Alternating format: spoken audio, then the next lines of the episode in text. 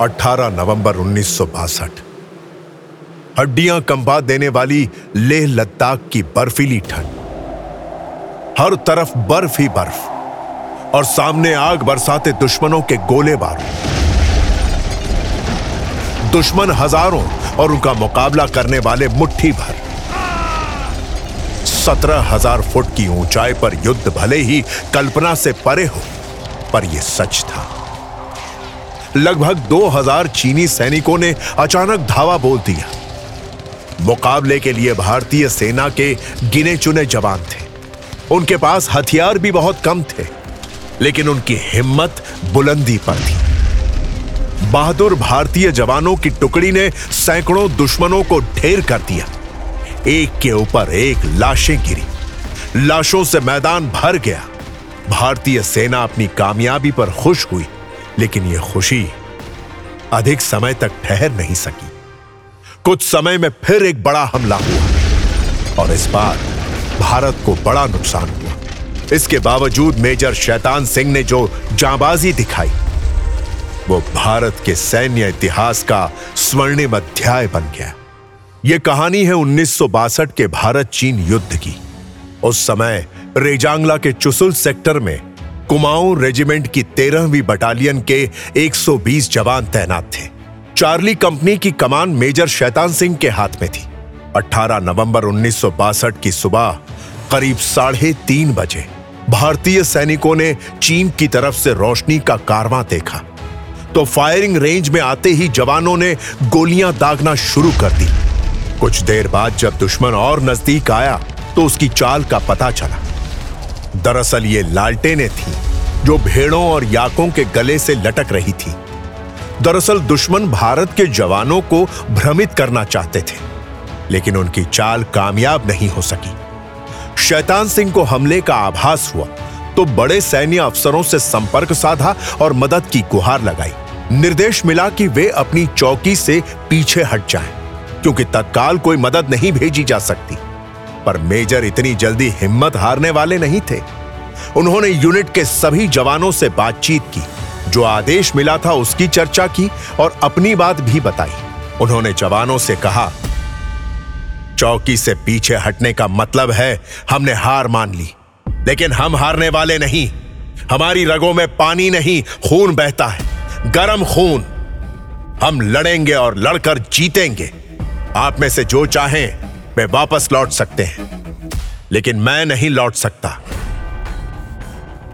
और मेजर शैतान सिंह की भावुक कर देने वाली बातें सुनकर सभी जवान जोश से भर उठे।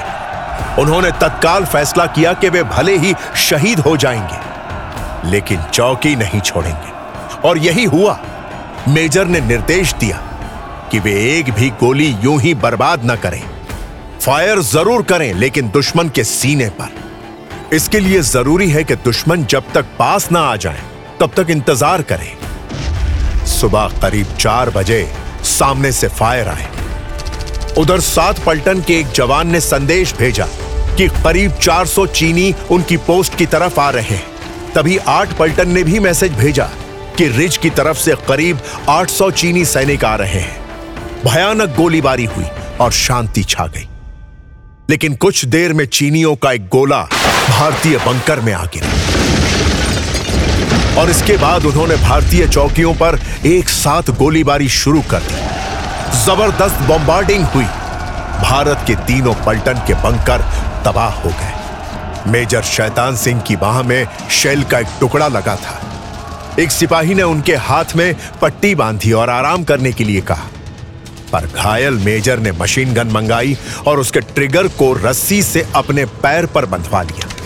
उन्होंने रस्सी की मदद से पैर से फायरिंग शुरू कर दी। तभी एक गोली उनके पेट पर लगी।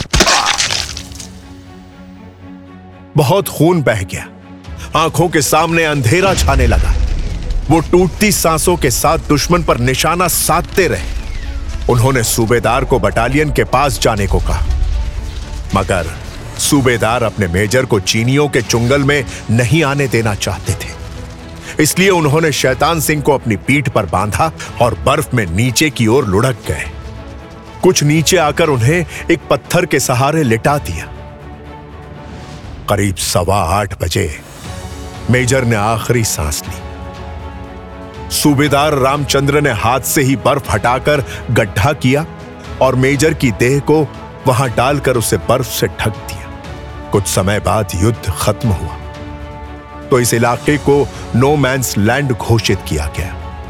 रेजांगला में कोई नहीं गया तो किसी को पता ही नहीं था कि इन जवानों के साथ क्या हुआ। लगभग एक साल बीत गया।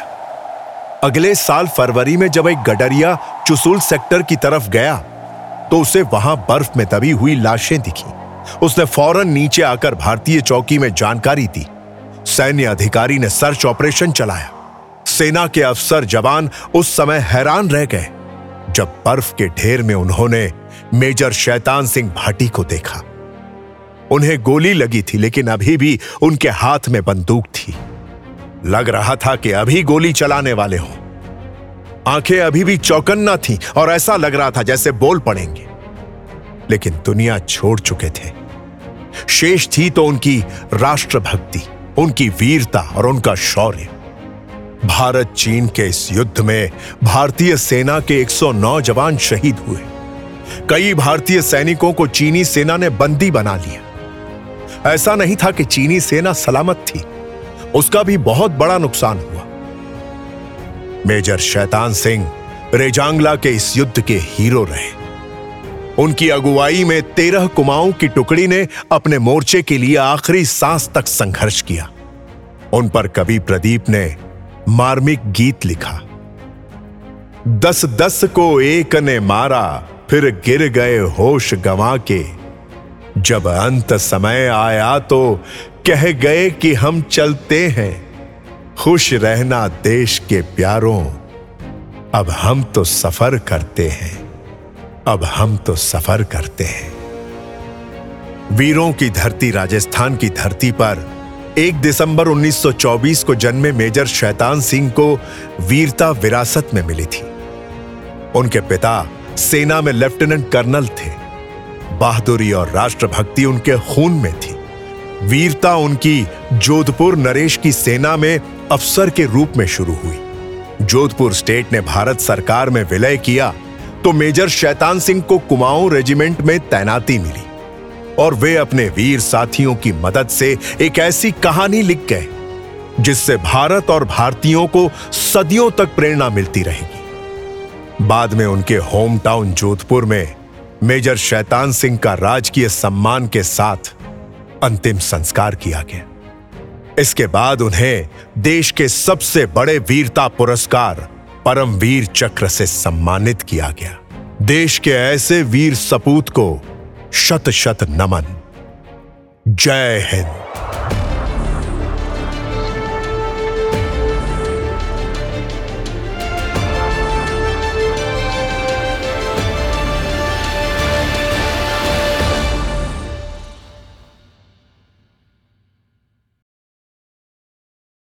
This podcast is now available on Rosepod India YouTube channel.